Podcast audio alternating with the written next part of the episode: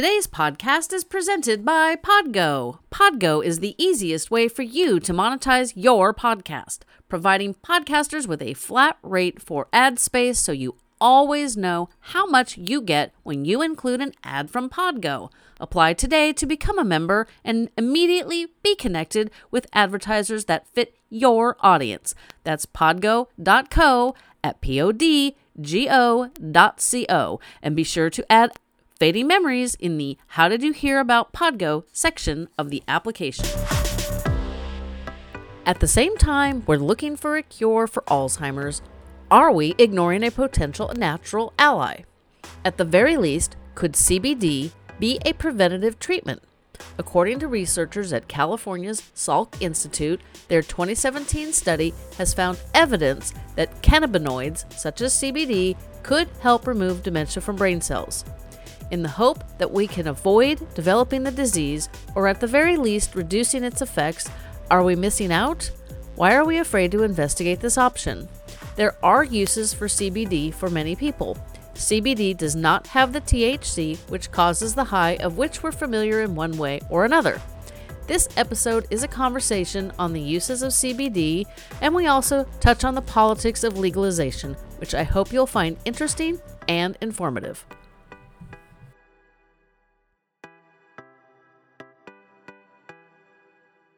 This episode is brought to you by Caregiver Chronicles, an eight week online course from diagnosis through hospice. For more information, use the link in the show notes. Welcome to Fading Memories, a supportive podcast for those caring for a loved one with memory loss. Before we get in the show, I thought I'd give you some details on some of the courses that you will receive with Caregiver Chronicles. It starts from the very beginning with the diagnosis, but you will also get courses on a healthy lifestyle, navigating medical professionals, understanding medication, legal matters, insurance, dealing with durable medical equipment, when a caregiver is needed, finding one, placement, family dynamics and challenges and conflict, home health, hospice, and planning for your loved one's transition. There are three options available I know from personal experience that the more you know about handling this disease, the better the outcome will be for everyone. So I urge you to check them out and let them know that you learned about them from Fading Memories podcast. With me today is Richard Cowan. He has been an advocate for legalized marijuana for most of my life. He wants to educate his generation to the many and amazing benefits of hemp based medicine. He's teamed up with Dr. Igor Busel I hope I got that right, to give seniors valuable information from a medical professional and a lifelong help hemp, excuse me, and marijuana activist. Together they have CBD seniors and blue ribbon hemp. So thank you for joining me, Richard. My pleasure. Thank you. So bef- before we discuss how CBD can help with Alzheimer's, let's talk about everyday life issues that can also affect our brains, specifically like weight gain and, and insomnia. So, actually, I should back up and let you t- introduce yourself a little bit more. Apparently, my brain's not working today. well, I just have just the cure. Uh, you know, well, uh, first off, I always you know emphasize at the beginning. I you know I'm not a doctor. I just play one on the internet. Uh, but uh, and seriously now, folks, my point is not I've been involved in the marijuana reform movement and then found out about medical marijuana and so on, but I have never, you know, prescribed, you know, suggested anybody use uh, cannabis for a medical purpose because I'm not, you know, a, a doctor. I'm not, a, you know, that is my degree is in economics. Uh, and my which is it, well, it would make you need marijuana anyway.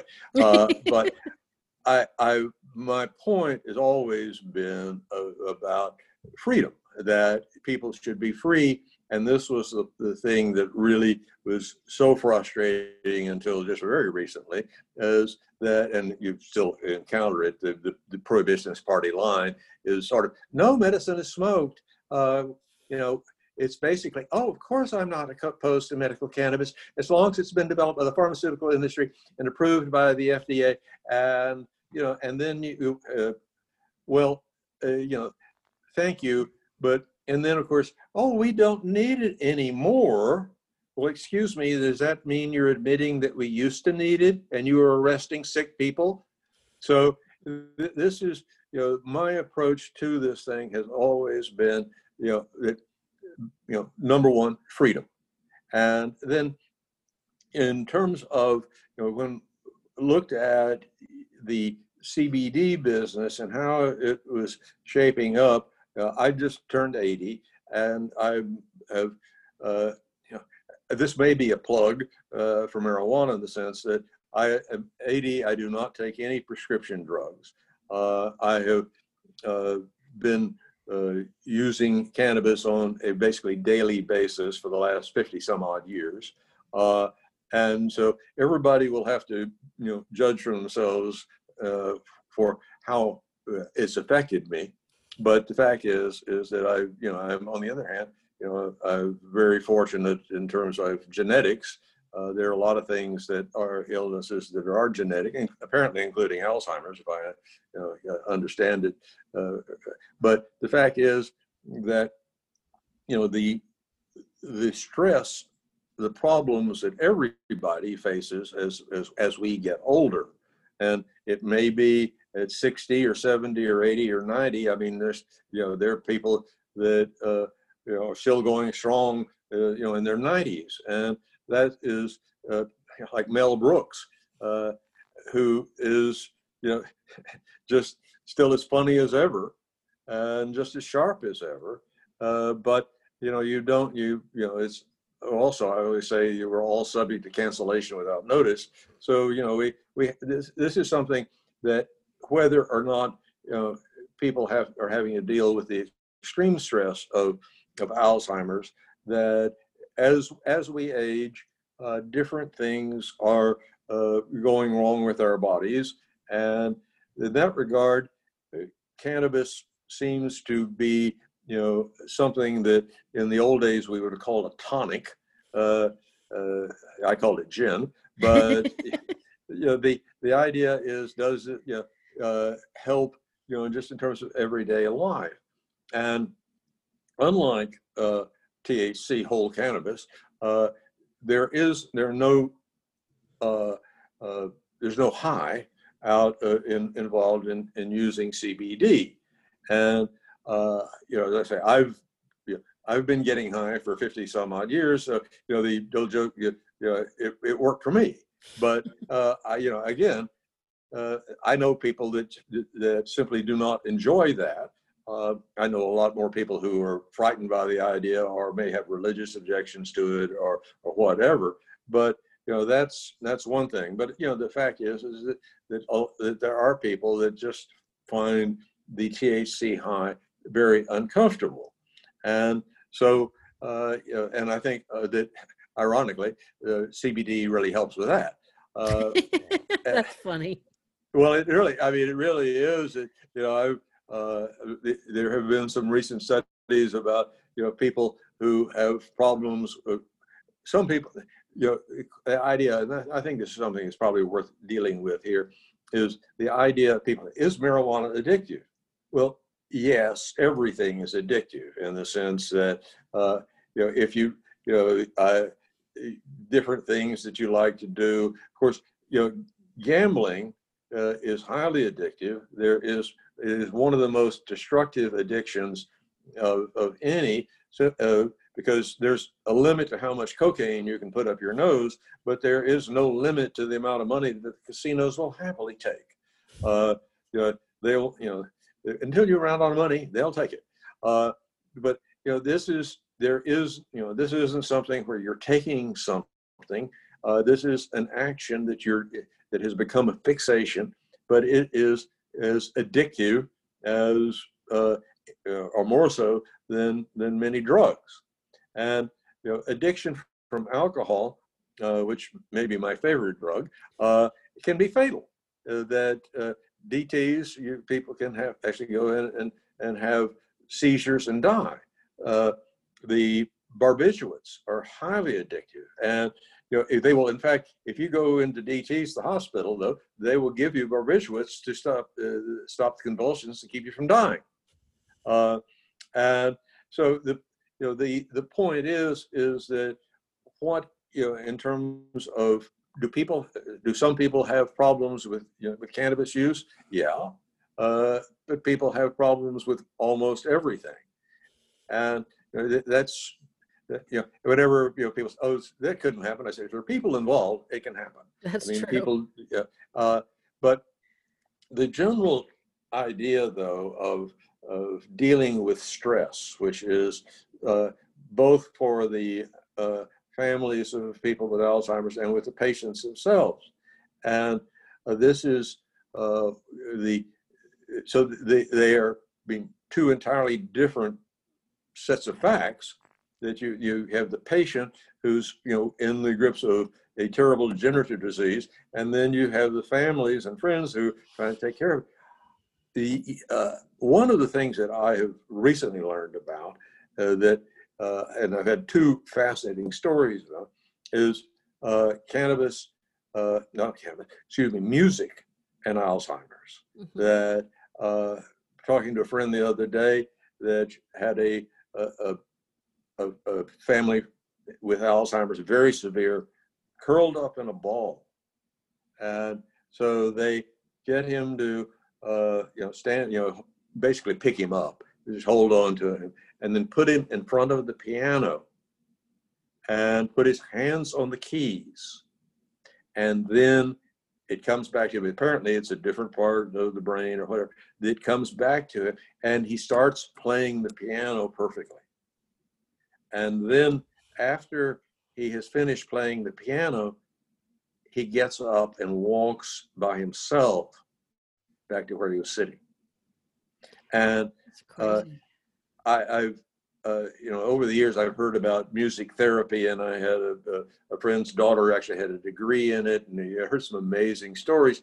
But you know, the idea that somebody is so locked up with Alzheimer's that suddenly, uh, you know, they, you know, come out of it at least a little bit, uh, uh, just through the power of music, and you know, I, I think that that one of the things that we're going to be seeing a lot more of in the the era ahead is an emphasis on music for healing, because right now we need a lot of healing.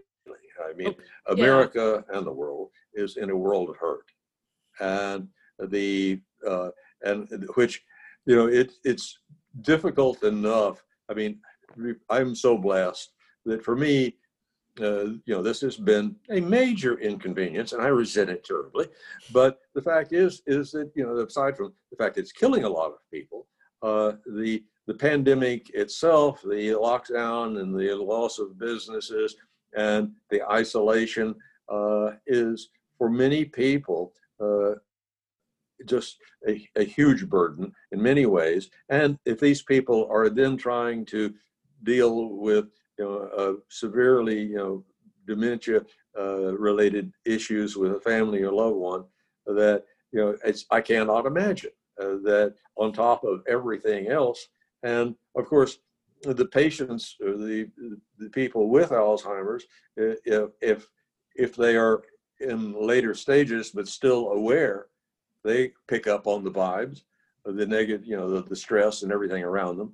Uh, and so I think that the uh, there is going to be a major role for uh, the use of cannabis in the general context, uh, and particularly t- CBD, in the general context of dealing with stress and the, the to- you know, and as I say, I cannot imagine anything more stressful than trying to care for a loved one with, with you know, advanced Alzheimer's. I, I uh, you know, there, there hasn't been any of it in my family, but you know, you, you, you know, as people, as, as, you know, as my, my father got older, you know, he, uh, my father lived to be 81. He was 100 pounds overweight, smoked four packs of cigarettes a day, and could polish off a bottle of gin and get up the next morning and be. uh, uh, that, uh, but he lived to be 81 and uh, basically was in good health till about the year before he died. Uh, uh, Some robust you know, genetics. Said, you have marijuana. you have marijuana, and I have martinis. So. Well, I like M and M's. Yeah. You were saying, you know, people me too, me too. people are concerned that you know marijuana is addictive, and it's like I think, like you said, everything is kind of addictive because I know most evenings sitting down, watching TV, reading a book, whatever, relaxing, and my brain goes, "Hmm, must be time for something sweet," and it's like, yeah. Uh, no, we don't. We should have had that hours ago so we could burn it off but I always give in, or almost always give in, because you know, well, I like chocolate, so what the heck, you know? Well, I I, uh, I will not recommend my brownie recipe. uh, well, okay. Now I am in an agricultural.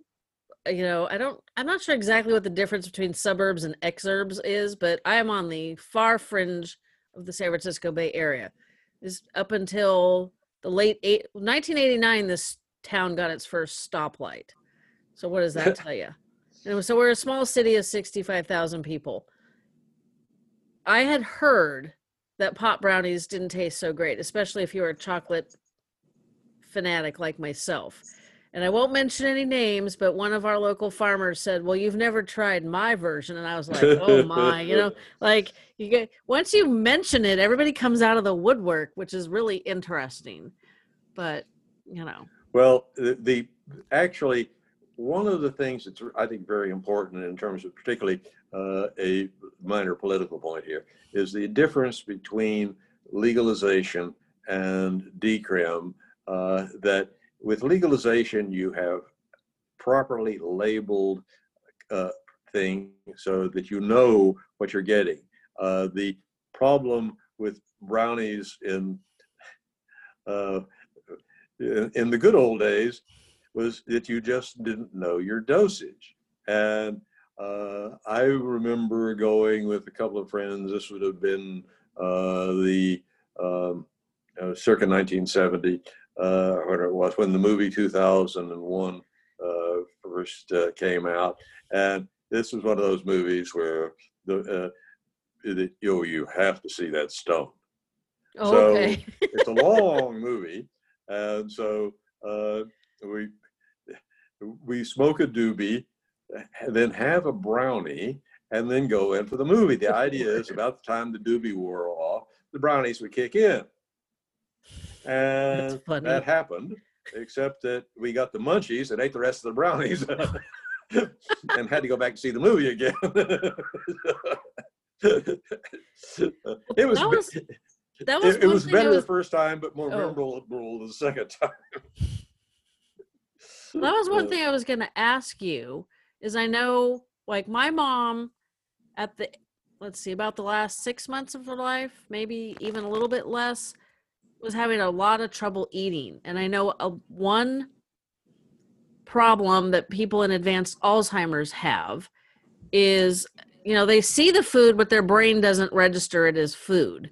Yep. And I'm wondering if actual marijuana, since it gives you the munchies, if you think, and this is just your personal opinion, not a medical opinion, if you think that might help them to want to eat.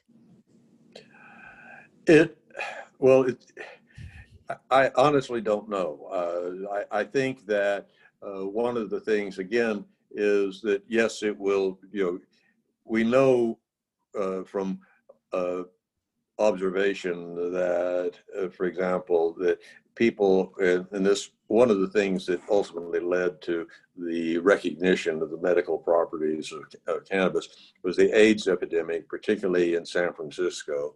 And one of the things that uh, you know people uh, who are sick, regardless of what it is, may have a loss of appetite.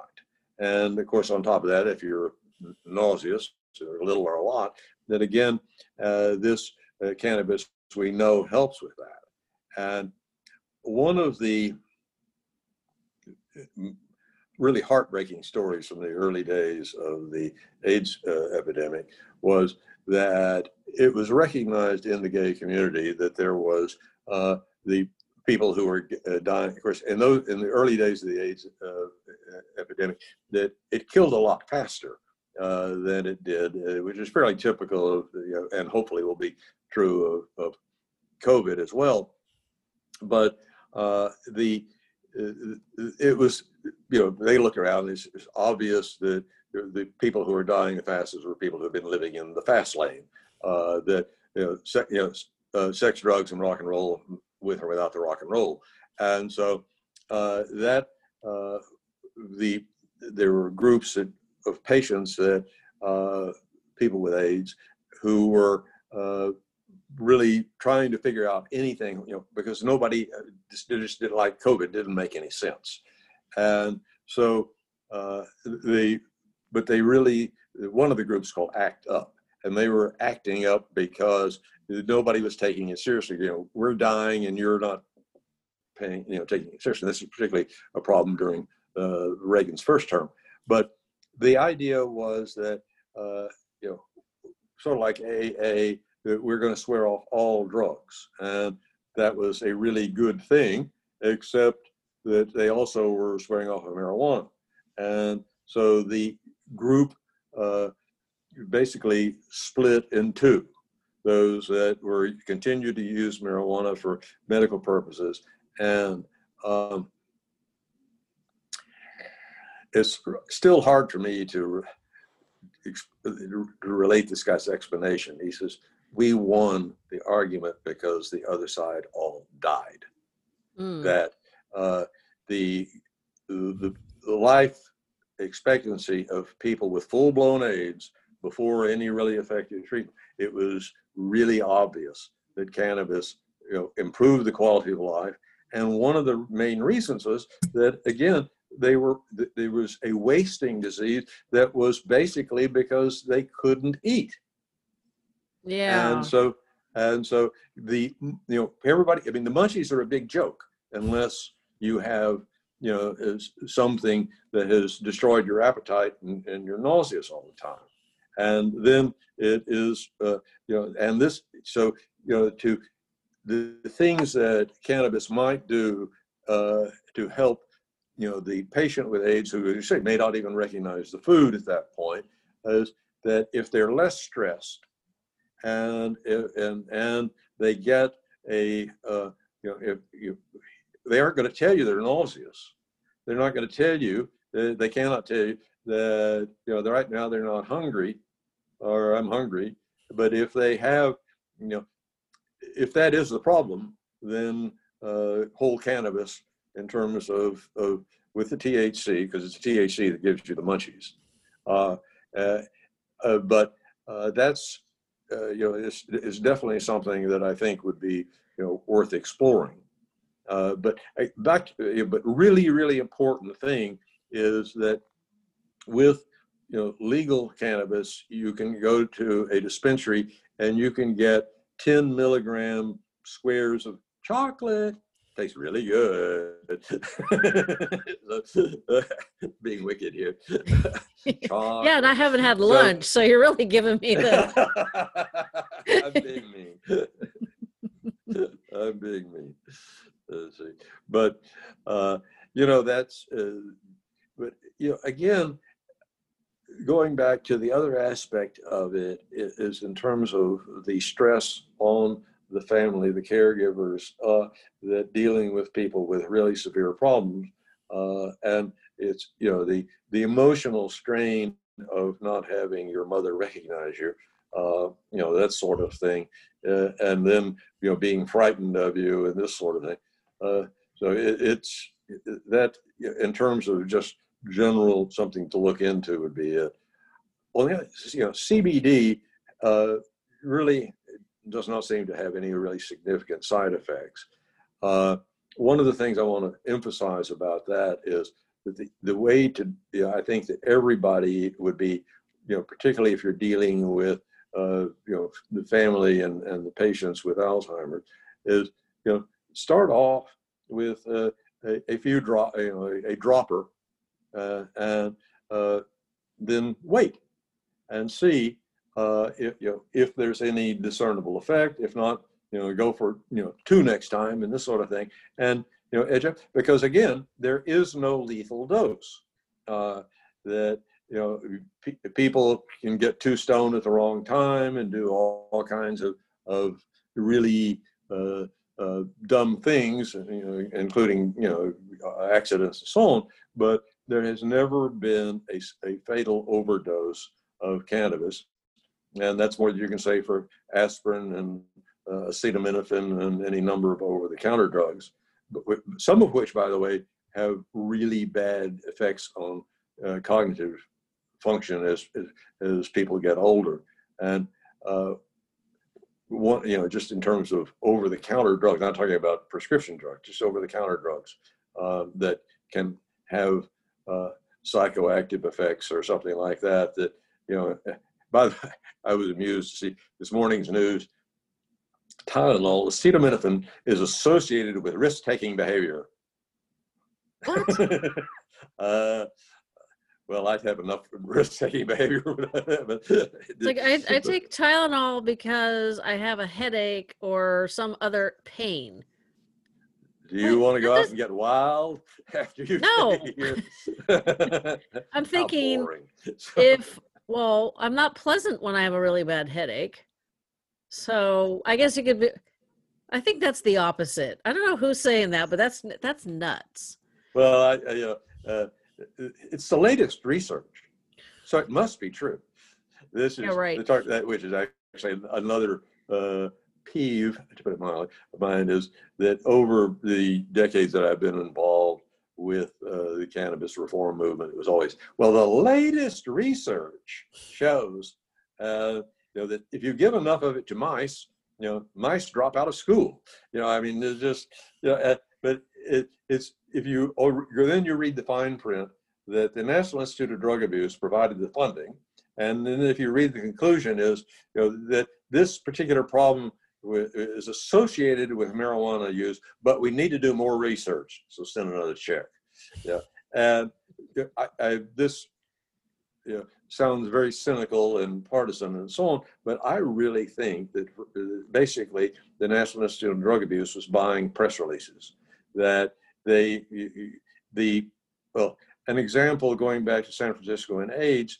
Um, Dr. Donald Abrams, who is uh, was at San Francisco General for many years and may still be still active, um, for several years tried to get a, a, a grant and approval to do uh, research to see if marijuana, medical marijuana, would help uh, AIDS patients. Every year, they they would say no. So we suggested that he submit his uh, proposal. We'll see if it hurts AIDS patients. Checks in the mail, right there. We'll get you the marijuana and so on. So uh, he gets this grant, and and by the way, the federal government controls the supply of marijuana. You can- you you any other drug you want to do research on, you get the funding, you can get the approval, but they don't. Uh, you, you can get the the drug in question wherever. But if you're going to do it with marijuana, you have to get it from the uh, uh, the DEA and IDA. Uh, but anyway, from Kentucky, right? hmm? The marijuana comes from Kentucky, uh, Louisiana. Louisiana. Uh, but okay. uh, the, the, uh, it, it probably tastes better. but anyway, uh, the they say he got the approval, and he got I think it was 30 patients, put them in a hospital, were uh, and half you know double blind, so half of them were given a placebo and half of them were given cannabis, and uh, the uh, they were you know locked up for 30 days so that you know they could do a re, you know real test. In the 30 days, uh, the results were disastrous. It turns out that not only did marijuana not harm people with AIDS, they actually felt better. And, and most alarming of all, there was even a drop in their viral count. Now, I had never that- heard that. that it wasn't a big thing because again they were only doing it for 30 days and it was not but that wasn't it but they actually did have a drop in the viral rate so he never got another grant Lord. Uh, and you know, this is this is, and it is in fact the law, uh, which they may be uh, finally about to amend, that the basically, as I say, gave the government a total monopoly on the, uh, the access to cannabis for medical research, and the law actually uh, prohibits the federal government from doing anything that might encourage legalization of any illegal drug, including cannabis. So the you know the out you may do all the research that you want to as long as you promise to come up with the results that uh, make prohibition work. And uh, you know there's um, you know even at my age I'm not cynical yet because basically because we're winning. You know I mean uh, the the truth will make us free, and it, it but it is really uh, you know even to this day, uh, it is very frustrating to see, you know, the government still trying to block uh, legalization candidates, blocking medical research, and uh, and of course, all of it com- accompanied by let's talk about freedom and wave a flag. Uh, you know, and and you know, you ain't gonna make me wear a mask. It's a free country. I can not go. You know, I don't have to wear shoes, shoes and shirts to get service. uh, This hypocrisy and, is a uh, it's a vast there's a vast quantity of hypocrisy available these days. I don't know if I'm just more aware of it or if there's more of it or both, but yeah, I'm with you. You know, because well, I, am in California. I, I, I we've got in the old South, so I believe me, I know about hypocrisy. well, I think it's interesting. Some of my best friends are hypocrites. yeah, well, I think we all are a little bit. So let me let me ask you a question before we get sure. before we have two hour conversation and I'm like chewing on my arm because like I said I haven't had lunch. Um, now CBD does not have the THC in it, correct? Uh, THC and CBD are two entirely different cannabinoids. Both of them uh, occur in various degrees in uh, the uh, hemp that is that doesn't meet the U. well, actually there's small traces of THC in legal hemp in the United States, but uh, that they there are something like 80 different cannabinoids, and they uh, it was uh, THC really wasn't discovered until the 60s, and uh, and it was not discovered by a hippie. Uh, it was actually discovered by a scientist in um, in Israel, who is, by the way, still uh, still at it. Um, but uh, he uh, uh, and others they began to determine, you know, you know what's in this thing, and so now they. Say there may be 80 different cannabinoids, but CBD again. The government's known about CBD since the 70s, and but it was not available in, you know, in, in sufficient quantities. And, and of course, the fact that it was associated with marijuana, uh, it came from the evil plant, uh, that, you, know, you uh, that they blocked access to that too. But, you know, there's a CBD, a, a CBG, a CBN, and so on. And uh, the, these cannabinoids in there are uh, terpenes that uh, seem that there's a huge debate over this, but it now seems that terpenes actually have some sort of, of medical value. Uh, and so basically, cannabinoid medicine is going to be, if the government will just get out of the way, uh, is you know is going to be a is or in fact it really already is a major area for research going forward. And you know it really, I mean, but the government uh, is still doing everything they can, even you know, in terms of threatening CBD. Uh, Mark Meadows, uh, the Trump's chief of staff, uh, when he was in Congress, opposed you know, even CBD. He is a prohibitionist, uh, and uh, the this is something that you know. Again, we're going to see a debate on this in the next day, a few days in the Congress to see, but you know, the unfortunately, the Trump administration has basically uh, been staffed with prohibitionists. and they don't. Of course, it began. I mean, Jeff Sessions, who was his first choice for uh, Attorney General, uh, it was you know a rabid prohibitionist, and uh, and and so you and of course, uh, unfortunately, it, the new Attorney General Barr is also, and he is a you know is threatening California uh, uh, even legal operators in California, and he wanted to do an antitrust case against some of the bigger uh, CBD companies. Uh, and you know, at the very beginning, I mean, most of these companies, their stocks fallen by 80 or 90 percent. So if they have some sort of monopoly, they are not doing it very well. it's, uh, but yeah, anyway, the point being is is that the government is still blocking access to cannabinoid medicine and It's just nuts. so, uh, but in the in the case of CBD, and, and there's still I can't remember which states, but there's still a few states where you can't even get CBD, and uh, Not this one. know, well, that's one of the great things about California. If you got the money, honey. Uh, but uh, you know, it, it's it's. By the way, it's going to be really. I'm back home in Texas right now, and the legislature is going to go into session uh, right after the, the, first of the year, maybe. Uh, and uh, Texas, uh, by that point, Mexico, where by the way CBD is legal, uh, Mexico is going to completely legalize cannabis, and medical and recreational.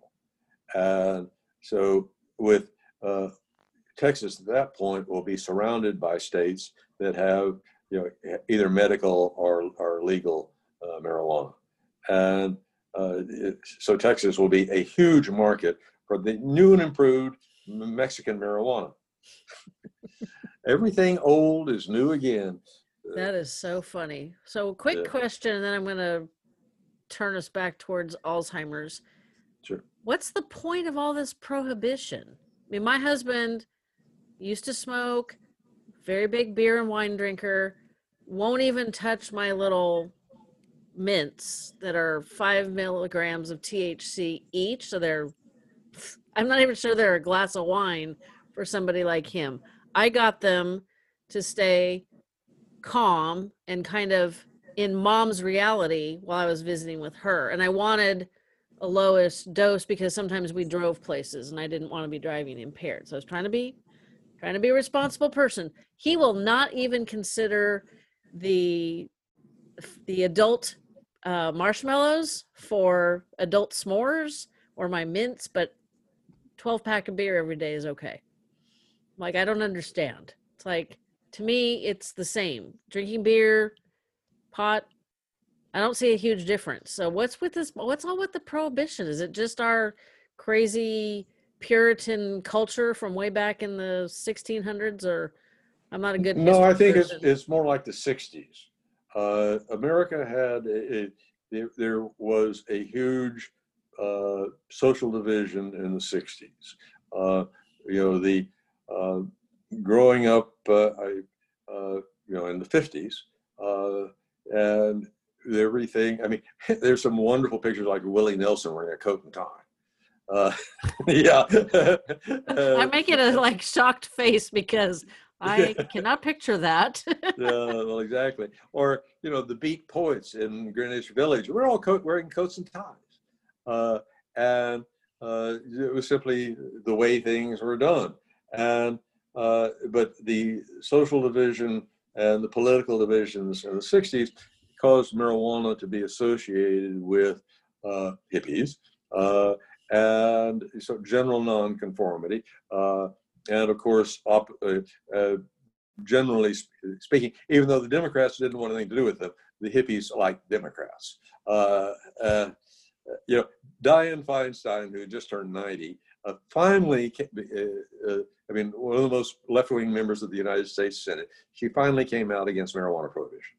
She's former mayor of San Francisco. Mm-hmm. So, you know, if, but, you know, I the idea of, uh, you know, I've had people who like, you know, really like to drink, and you know, I suggest, oh no, I have enough trouble with this drug, and so I think that, and that is, uh, you know, you know, if the, you know, well, I don't want to be a hypocrite.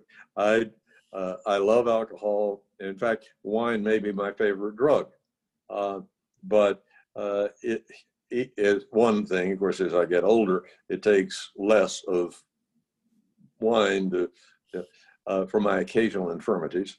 Um, but I, I, just I think that it really is. It's a combination of social factors, and then again, somebody who does use a lot of alcohol thinks, well, I don't need anything else.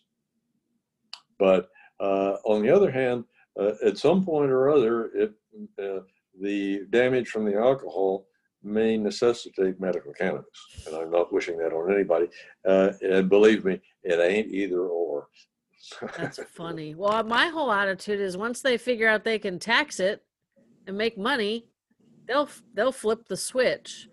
well, my... unfortunately, they they have this idea that it's going to be a cash cow for them, which uh, then means they want to tax it so that legal weed is not competitive with the black market. And that has been a big problem in California. But in really most of the other states, is the black market continues. Now, I, we don't, the, the really, the most important thing about getting rid of the black market or making it, reducing it, is that in the Netherlands, you have been able to go into coffee shops for like since the 19 mid 70s uh, and buy cannabis. In the early days, it was all hashish. Uh, now it is uh, mostly uh, Dutch, Spanish, Eastern European wheat weed. Uh, and one thing that you will never ever find in a coffee shop is hard drugs.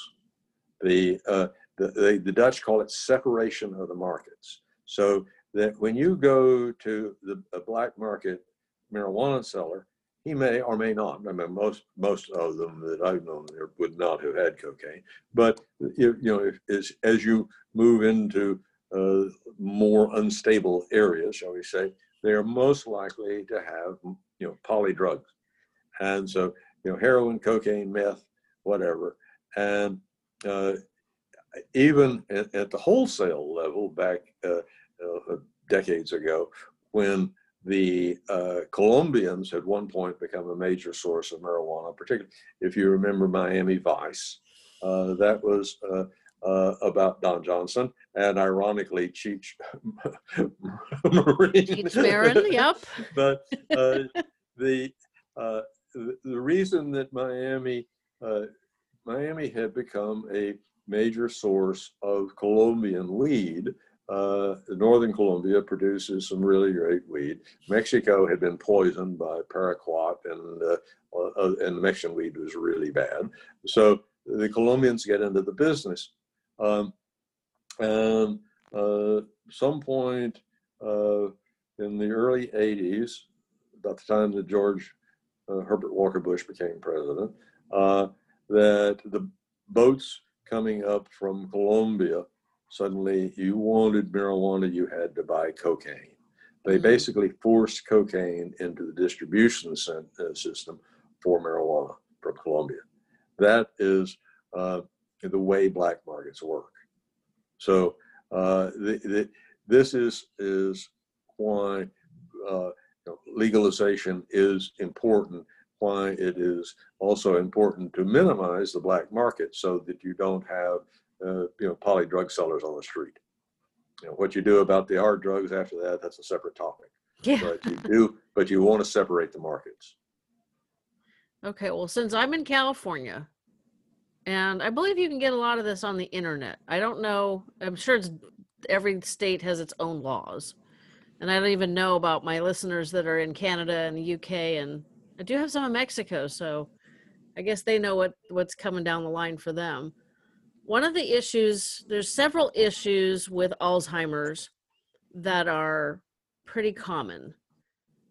Thankfully not everybody has to deal with aggression and that is that was the problem i was trying to solve with my mom. One of it i was trying to get her neurologist to take her off of the alzheimer's medications because from what i had learned and she was the neurologist was trying to tell me differently so i'm not sure if she was steering me in the direction she wanted to go or if if the jury is still out on this but they from what i've learned some of the alzheimer's like the cognitive enhancing medications after about 5 years do not help and can make you aggressive.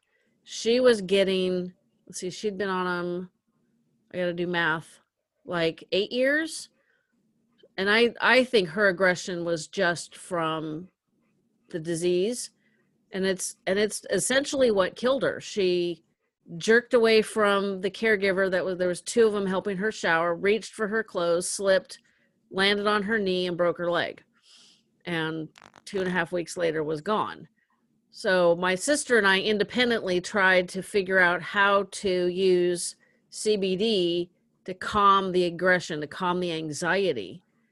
The problem was getting her off the other drugs and then getting the professional staff to essentially medicate her with something that wasn't prescribed by a doctor. So that was my challenge.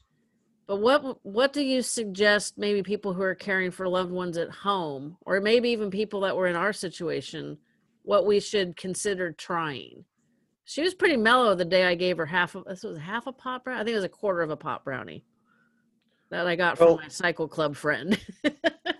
one of the things to think about, for example, is that um, if you uh, just really make it simple, the police get called to bars all the time for violence. Uh, and the and, and going back to the Dutch example, they never get called to a coffee shop. Uh, that uh, you know, um, you know, there, I was almost always a nice drunk. Uh, you know, that there are, uh, and you hear, I mean, yeah, yeah, he's a really good guy, but he's a nasty drunk. And you hear, uh, but you know, you, you really never hear about anybody being a nasty stoner. Uh, and it, the fact is, is that, you know, it is a mild sedative, among other things. What it is doing inside your body, other than that, of course, the fact that, and this is one of the things that suggests that CBD and uh, THC, whole cannabis, uh, it could be useful in the actual treatment of uh, of Alzheimer's. Is you know the fact it is uh, an the drug is an anti-inflammatory, and so it does have uh, physical effects. It isn't just that uh, you're getting uh, you're, you're, you're, you're getting high and, and mellow. Uh, and, you know, but, you know, mellow's good. And particularly, you know, in that particular context. And so, and I think that one of the things, for example, you know, you can, whether it's tea or uh, a, a brownie, sharing it with the, uh, the patient. And, you know, the, uh, just and see what happens in terms, of course, again, depending on how uh, far along they're they're going. If you know, if that's sharing it is a meaningful concept, but you know, just to to, but dealing with the stress that all of the people involved are feeling. Now, the big problem is that that despite uh, all of the progress that uh, we have made, uh, in terms of getting you know some recognition from the medical establishment. For the most part, it is simply you know, see no weed, hear no weed, speak no weed. Uh, they they you know, they are locked into this paradigm, and uh, it is very difficult. And I'm, and I'm very sympathetic with uh, the Alzheimer's Society and the other uh, official disease groups that they have to deal with the medical establishment and the federal government and various uh, you know international groups and so on and uh, it's really they get down to the point of uh, oh of course you can talk about cannabis but not here you know and that's uh, and you know uh, the story about one of the the most disturbing conversations that I had when I was at NORML many years ago. Um, well, first I'll tell you one really quick one. Is that I got a call one day from a young man, and he I thought I thought he was just you know really stoned, uh, but you know he's speaking very slowly, and so well, it turns out he had serious mental issues, and so he had been really miserable, uh, and I don't know what what the doctors were giving him, but you know so we were talking about things, and his doctor wouldn't talk to him about marijuana. So I, he's you know he's calling NORML uh, to you know, to get our, our unbiased opinion. Uh, but the thing that he said right at the end of the conversation that shook me, still does, I haven't tried to kill myself since I started using marijuana. Those are exact words. After we hung up, I cried. I walked, we were, office was just a couple blocks from the White House. Uh, the, uh, the, the staff generally knew what I I get up, walk out, walk across to the White House, and glower. I can relate. word. I glowered menacingly uh, because the SOB in the White House said, you know, I didn't inhale. Well, I knew better. I mean, I knew he was lying. Uh, I don't know how you but, can smoke and not inhale. That takes talent. Well, how can how can you be a president without lying? Um, That's a whole other podcast. we leave that message to another time. But uh, you know, it really you know, the the idea is that I was saying about this. Uh, I got a call one day again. Uh, they early in the morning. As I got there early, uh, and this woman whose father was. Um, uh, basically dying of cancer. It, was very bad shape. But they, so they were doing chemo, and uh, he was vomiting so violently that uh, they were very concerned about it. And there are pharmaceutical antiemetics, but if you read the label, they don't work all the time, and sometimes uh, uh, they work the first few times and then stop working. And so this old guy was retching his life away. And the nurse actually says to the, guy's daughter, My father had the same problem, and we gave him marijuana, and he was okay. And so she asks the doctor, and he says, I don't want to even talk about it, and walks and storms out of the room. And so she's calling me. She went, she, she, through, you know, uh, somehow worked up enough courage to go get some weed someplace. And she's calling me, the national director of NORML, uh, on, on, it was Good Friday morning, because uh, I, I, will never forget that. Uh, and she is asking me, well, I said, what is, you know, how can, how can I? She says, well, I just, we just don't want to give him a, you know, don't want to kill him, don't want to give him a lethal dose. How much can we safely give him? And uh, I said, you know, I told her there is no lethal dose. And she was so relieved. She also was so paranoid she wouldn't give me her first name. and uh, she was calling me from a hospital that was within sight of uh, the place where the Star Spangled Banner was written about the land of the free and the home of the brave. And she's afraid to give me her name. She wants to find out if a plant who's going to kill her father who's dying of cancer. And she's afraid. Not, I mean, and that, as I say, I remember that so well because one, it was on Good Friday, and she was calling from within sight of the where the Star Spangled Banner was written. That is a neat story. Yeah, and you know, this is again to me, uh, I, uh, I just I believe in personal autonomy. I believe that you know uh, the you know that we if if we don't own our own bodies, if we do not if we, if we cannot you know have say over something of the sort of thing that we're talking about right now uh, to help you know patients with Alzheimer's, help families uh, with uh, you know who are dealing with this and, and I certainly don't need to tell you anything about that. And but the the idea that you could be arrested for using a plant to help people is uh, you know just un, you know, unimaginable, but I don't have to imagine it. You know, it's I've, I've you know, I, I, I you know, I, I know I had two friends who were driven to suicide who did kill themselves mm. because they were suffering so much, and when they were going to be put in jail for using the one thing that was helping them, they killed themselves. That's not good. That, yeah, and so whenever you hear, well, we haven't done enough research on marijuana, we don't know what effect. You know, and I always say, what kind of research have you done on arresting people? what, what, That's what? true.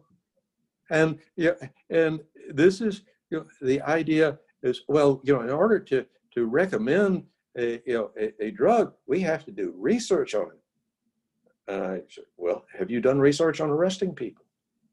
And well, no, that's your policy. That's what you're doing. That's what you as a physician are advocating. You know, so with more research, sure, but stop arresting people until you know the until you've done your research on arrests. Yeah, for real. We've arrested 22 million Americans for marijuana charges since Nixon was in office. 22 million. We'll arrest this year. We'll arrest 600,000 people on marijuana possession charges, and that's more Americans than will be arrested for all of the violent crimes put together. That's insane. Yeah. Yeah, because I don't think, I mean, obviously, people that are on hard drugs, we're going off, we're, we're very veered into the political podcast today, which is I like to listen to, but I don't generally produce. um, people like on the hard stuff coke and meth and heroin, I guess. I don't have any experience with any of those. So, you know, they're generally causing more problems than somebody that's doing marijuana. That's, Por- that's Portugal. Portugal has decriminalized possession of everything in small quantities, uh, and uh, the but you know uh, alcohol and uh, alcohol and other hard drugs, uh, uh, you know, cause you know all kinds of social problems, and yet we don't arrest people for possession of alcohol, um, and that the the idea is that these the people, and particularly we thing we're doing going through right now, is that there had been a downtrend on opiate overdoses uh, that is unfortunately is reversed. And again, uh, I'm, I'm, I think everybody, it's obvious that this is related to COVID. This is simply the stress of mm-hmm. COVID is, is, you know, the, these are the people who are, I guess, most vulnerable to stress. And, uh, but they, uh, you know, the overdoses uh, are something that these are, these deaths are, most of them are preventable. Uh, and uh, the idea if particularly you know in the old days of, of heroin distribution, uh, often owned in various countries, including the UK, uh, various times tried you know treating a, a heroin addiction as a, uh, a, medical condition, and uh, it is weird, but heroin, uh, if you it, people once can actually stabilize the thing and it, you know they don't always come off of it. It would be nice if they did, but they are able to lead normal lives uh, if they have uh, heroin maintenance. It's called, and if you uh, Vancouver is an incredibly lovely city, and I was there for about five years. It was a very strange thing is that uh, just blocks from some of the nicest areas, and just within blocks of Chinatown, you would see uh, uh, never see a Chinese uh, heroin addict. Uh, you would never see a Chinese addict. Never see a Chinese beggar on the streets in those days. Uh, but one block over, Anglo's and Native Canadians, you would see the most horrible scenes of addiction you can imagine. And the thing about it was was how utterly chaotic their lives were because they could not plan around anything that you know, their whole life was about scoring. And they, you know, that becomes the center of their life. And that is, uh, you know, is yes, it's a function of addiction, but it is also a function of simply criminalizing uh, what is really a, a terrible you know disorder. And uh, be, of course, again, this is never a part of, of the marijuana world, uh, except when they end up in the same markets and your guy, your pot dealer, tries to sell you heroin. Um, but you know that's. Uh, but anyway, well, so we I keep getting political on you. Yeah, that's okay. Well, I hope it's okay. I do have a lot of California listeners, so hopefully, well, the death offended anybody.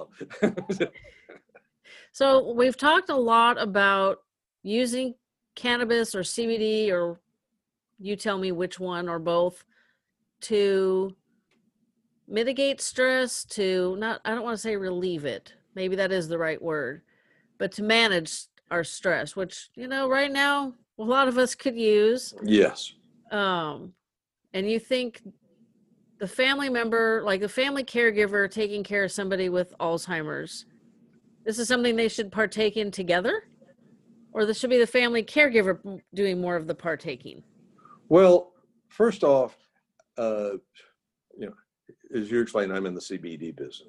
So, uh, yes, it, it, it, I in the sense that there are no really major side effects or anything like that, uh, that uh, if you have, if you're having issues, try CBD in the sense that, and, and, you know, start off with small doses and see, uh, and, you know, if, if you keep on increasing the doses and your problems don't go away, then uh, stop wasting your money on CBD.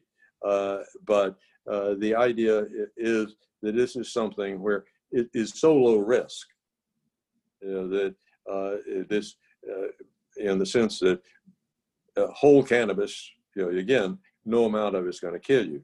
Uh, but uh, one of the things that you know people who are you know unfamiliar with it, you know, they have too much and uh, panic, and you know they're extremely uncomfortable uh, and it is uncomfortable. I, I have a few times had a little more.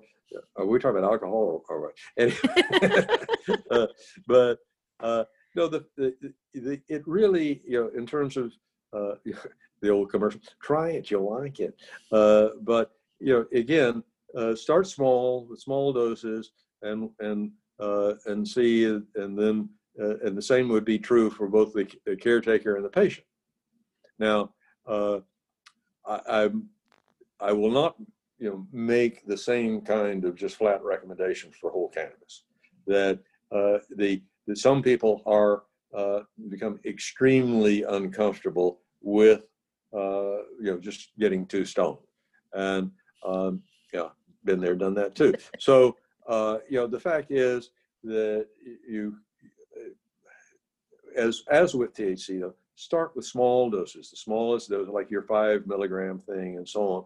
And also, the thing that to remember is whenever you're taking an edible, uh, it may take an hour or so to uh, kick in. So don't do what I did in 2001 and eat all the brownies and see what happens. I've heard uh, those stories. Yeah. I, well, as I say, the second time I saw it and remembered it, it was a really good movie. Um, wonder how Hal's doing these days. what I uh, did when I see, I went to Colorado a year ago ish, and so I got to pick. I went to um, Mountain Medicinals, and I picked their brain. I told them what what was going on with my mom and what was going on with me, and because they understood that legally you're not allowed to take it on the airplane and somebody who will remain nameless at the moment told me not to worry about that in future but i i can i can wink, wink, the, nudge nudge. Yes exactly. Um that was before my city has a moratorium against dispensaries which is very frustrating because i keep telling them you know sales tax is a good thing. We would like sales tax but it's okay. There we'll put bars on every corner and yes, nail places that, on every that'll corner. solve all our problems yeah. we'll get more tax revenue. Uh, maybe. I don't know. CBD is not cheap, but I can now go next town over and I I have um our best friend's son has gone to this particular dispensary, so I, I I don't need to pick brains, but it's it's helpful to you know talk to them. I mean, they're Oh well, but they're knowledgeable. Any, They're not any like- good dispensary there will they they will be people knowledgeable there. Uh, they're called something. They're usually called bud tenders, which I think is really cute. Uh, but uh, you know the uh, they're not again they're not doctors, but they they get a lot of feedback, and you know a lot of this is you know is really fairly straightforward. Uh, that um, and of course a lot of it is also sort of myth. The nobody really thinks there's any difference between indica and sativa. Uh, uh, you know, it's really uh, there's no scientific basis for that. Um, but uh, just generally speaking, you know, it is you definitely go about it the right way. You go to, a dispensary and uh, get uh, uh, you know talk to somebody who's knowledgeable, and again buy in the smallest doses that you can uh, because you can always take more. Uh, I would, generally speaking, uh, I would buy uh, CBD uh, separately from THC because if you get uh, dispensaries have high overheads, uh, and uh, so the, and also there's a, a you know more of a tax on uh, on uh, THC, so that if you buy a, if you buy them separately in the sense that first off uh, you could probably get uh, CBD cheaper online or at uh, or at other they're just regular stores because they they take a less of a markup and uh, the, but you know it, and then get your THC at a, a marijuana dispensary uh, and then you can combine them or take them separately. Uh, that uh, sometimes the uh, high THC stuff uh, will also have CBD in it. But again, that's the key thing about legalization is you get labels that tell you what you're getting, and they're pretty good about that. It, we have a testing company, and you know occasionally we find uh, that they have too much THC in the CBD, or they have you know again it's like quality control any place else. Their quality control fails, but for the most part, you know, you're, it's, you're not getting anything dangerous uh, that, uh, you know, particularly not you know in, in any given dose. So I, I would, you know, I think that's probably the best way to do it. But you definitely did the right thing going to the dispensary for and getting advice. Well, yeah, and it's it was like I said, I'm not I don't drink because I like to eat chocolate. It's not not a it's not, it's a a calorie decision, not in any kind of moral. You know, I have no prohibition against it, although I do think a lot of our friends drink too much. Maybe they don't do cannabis enough. I don't know. Maybe that'll be a conversation for another day. but um, you know, I, I I knew exactly what I was trying to achieve personally, and they were very good about it. And they these mints take about 20 to 30 minutes to kick in, and they are not Yeah. kidding. Like 30 minutes, it's like you know, okay, it's kicked in now. And I think I've only taken two once or twice. There was a day recently where everything was irritating me. It was like every nerve was getting rubbed raw. I don't know what was going on. The dog Turn off breathing. television. No, I wasn't even watching TV. I don't know. It was just life, you know, pandemic and Yeah. like Oh, the same wall. A lot of Americans can relate to that these days. Yeah. So I finally, at the end of the day, I was like, you know, I still just wanted to like punch people, which is completely not my personality. And I was like, oh, yeah, I have those mints. So I went, got them out of my purse and took two and I everything stopped irritating me and i slept really really good. And then i was mad that i didn't th- remember to do that earlier in the day because that's just really i've never experienced that before. I've never experienced that since thankfully.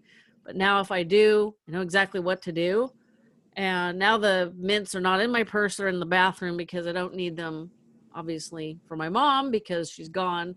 But one last a very important question and i hope people have gotten all the way to the end of this because i think i might have to tag this onto the front.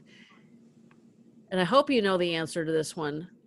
the reason I tried to get my mom off of her pharmaceuticals was two twofold. One was because I don't think they were doing any good, but I didn't want to introduce CBD or anything with THC in it on top of pharmaceuticals for fear of really weird interaction. And I'm getting the impression, and I don't know why, that that is not necessarily something to worry about. Am I wrong? Well, I- first off, it would, it depends. Uh, the, That's the answer to everything in my life. uh, it's the answer to everything in my life except underwear.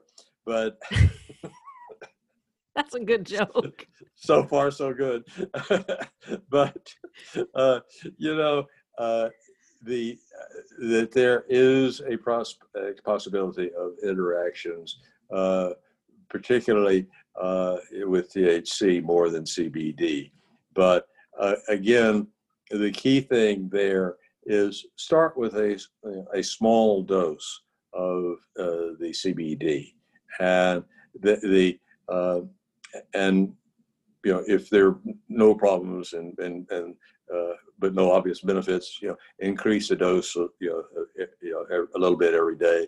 And then, uh, if you, if you, if there, if it doesn't work or if there are problems, then stop. But there's really, there, the problem, one of the things that we have- really have a problem is that particularly, uh, people with Alzheimer's or, you know, people my generation generally, is that uh, 90% of the people my age are on a prescription drug, at least one. And the and how these drugs interact is something that we don't know anywhere near enough about. And every time you add another one, then you add more variables. Then and then and so particularly you know you get up three, four, five, and you know how is CBD going to interact with a combination of A, B, and C? And uh, nobody knows. And that's true. you know that's a problem with or without uh, cannabinoids. That really is a thing. See, but again, you know, start do it easy. Just start with small doses and, and increase and see what happens because it you know it's it's not going to kill you. Well, that's a good. That's probably a good place to stop. Not being dead is a good place to start. Yeah, that is very true. You know, Yeah. as many of my listeners know, my paternal grandmother is 102. Her mind is still really good. She does repeat one story fairly regularly, but not. She repeats it every time I see visit her. I don't see her; she's mostly blind. But she doesn't repeat it three times while I'm there. Thank God. well, I I probably to- repeated two stories while we were talking today. So. which is normal you know i just uh, the, there was a story my mom repeated all the time and i got really really good at disrupting the narrative and if i couldn't disrupt her and get her onto a different topic then i could i could pivot talking she would she would always tell me about how when she was pregnant with her first which was me that my paternal grandmother said oh well now you'll be getting rid of the dogs right? Well that pissed my mom off so bad. Okay i'll be 54 in november of this year 2020 my mom had advanced alzheimer's and that story kept coming out and unfortunately sometimes it came out when my paternal grandmother was around. Yeah talk about uncomfortable moments. So i if i could not knock her off of that track out of that groove then i could sometimes pivot and start asking her questions about her dogs any dogs my dogs and and move it along but so yeah thankfully you have not done that to me my grandmother does not do that to me well, by the way, I will leave this with you in parting. CBD is good for dogs.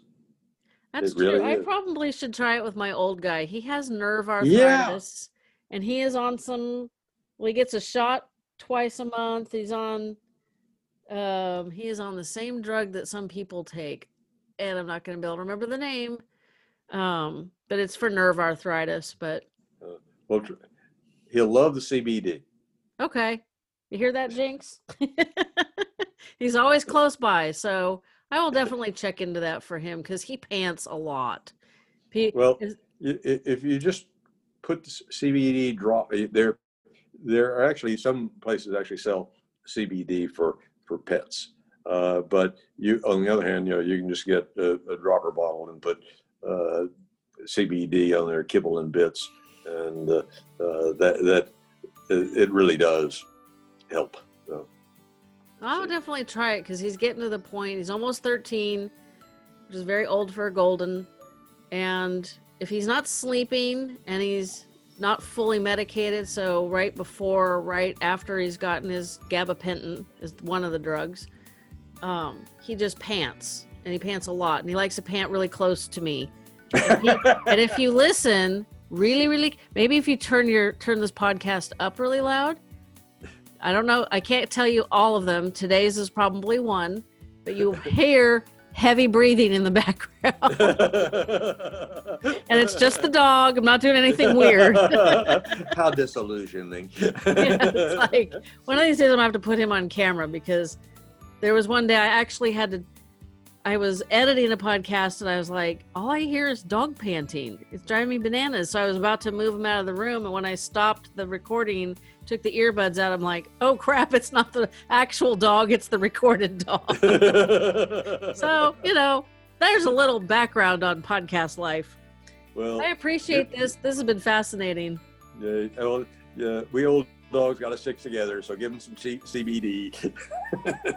now you're just giving me more reasons to go here. to the the uh, Cocoa Farms is what it's called here. Well, not here in my town, but in the next town over. So have fun. All righty, you have a Enjoy good time it. in uh, Texas, and don't uh, blow away or don't, don't come back to California until we stop having fires. oh God, yeah, it's just amazing. Y'all have a good day now. You Y'all too, come back thank, now. Thank you. thank you, dear. I hope you enjoyed that conversation enough to share with friends and family. And while you're at it, could you head over to Apple Podcasts and leave a rating and possibly a review? Even if you've done this in the past, this helps new caregivers find this podcast, and we're still growing, so we really appreciate the assistance. While you're on the computer, pop on over to my website. It's about as done as it will ever be. I believe it will always be a work in progress. There are articles, recipes, all kinds of fantastic information. While you're there, make sure to sign up for the newsletter. That way, you'll never miss anything interesting. And with our busy lives, I know that's really easy to do. And as always, I'll be in your ears again next Tuesday.